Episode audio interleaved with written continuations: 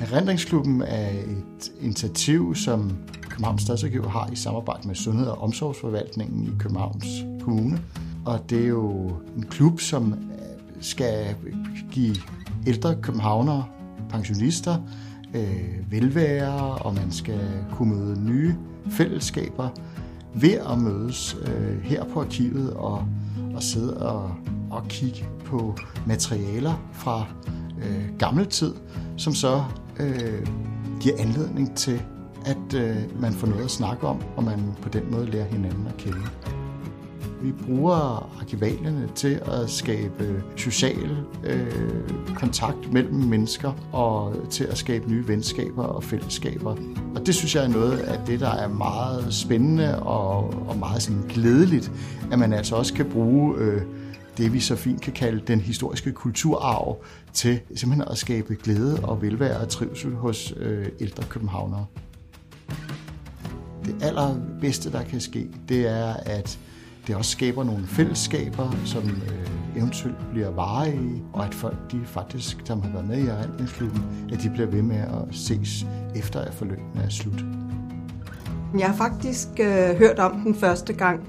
øh, fordi en veninde havde været herinde. Og så tænkte jeg, at det kunne være spændende at deltage i rendringsklubben, øh, som går over de her 10 gange, hvor man får talt om ens liv i virkeligheden sammen og lytter til andre mennesker, som øh, også kommer her. Vi er til i alt. Øh, og så er der et emne per gang, hvor vi øh, taler frit fra leveren om øh, det, der sker, og vi bliver lidt inspireret af hinanden. Konkret har det betydet, at jeg begyndte at skrive ned, fordi alle de minder, der dukker op, øh, tænkte jeg, det må jeg formidle på en eller anden måde til familien først og fremmest, men der er også, hvis der er nogen, der er interesseret. Så jeg er rent faktisk begyndt at skrive ned om min barndom, og det er helt utroligt, hvad der dukker op. Og jeg har tænkt mig at supplere det med billeder fra min barndom, for jeg har ret mange, og jeg har meget legetøj fra jeg var lille.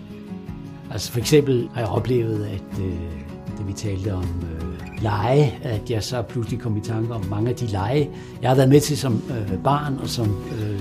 faktisk var nogle gode, øh, positive erindringer, øh, men som jeg havde fuldstændig glemt, men øh, ved at høre andre fortælle om det, så øh, dukkede de op, og øh, det har været positivt.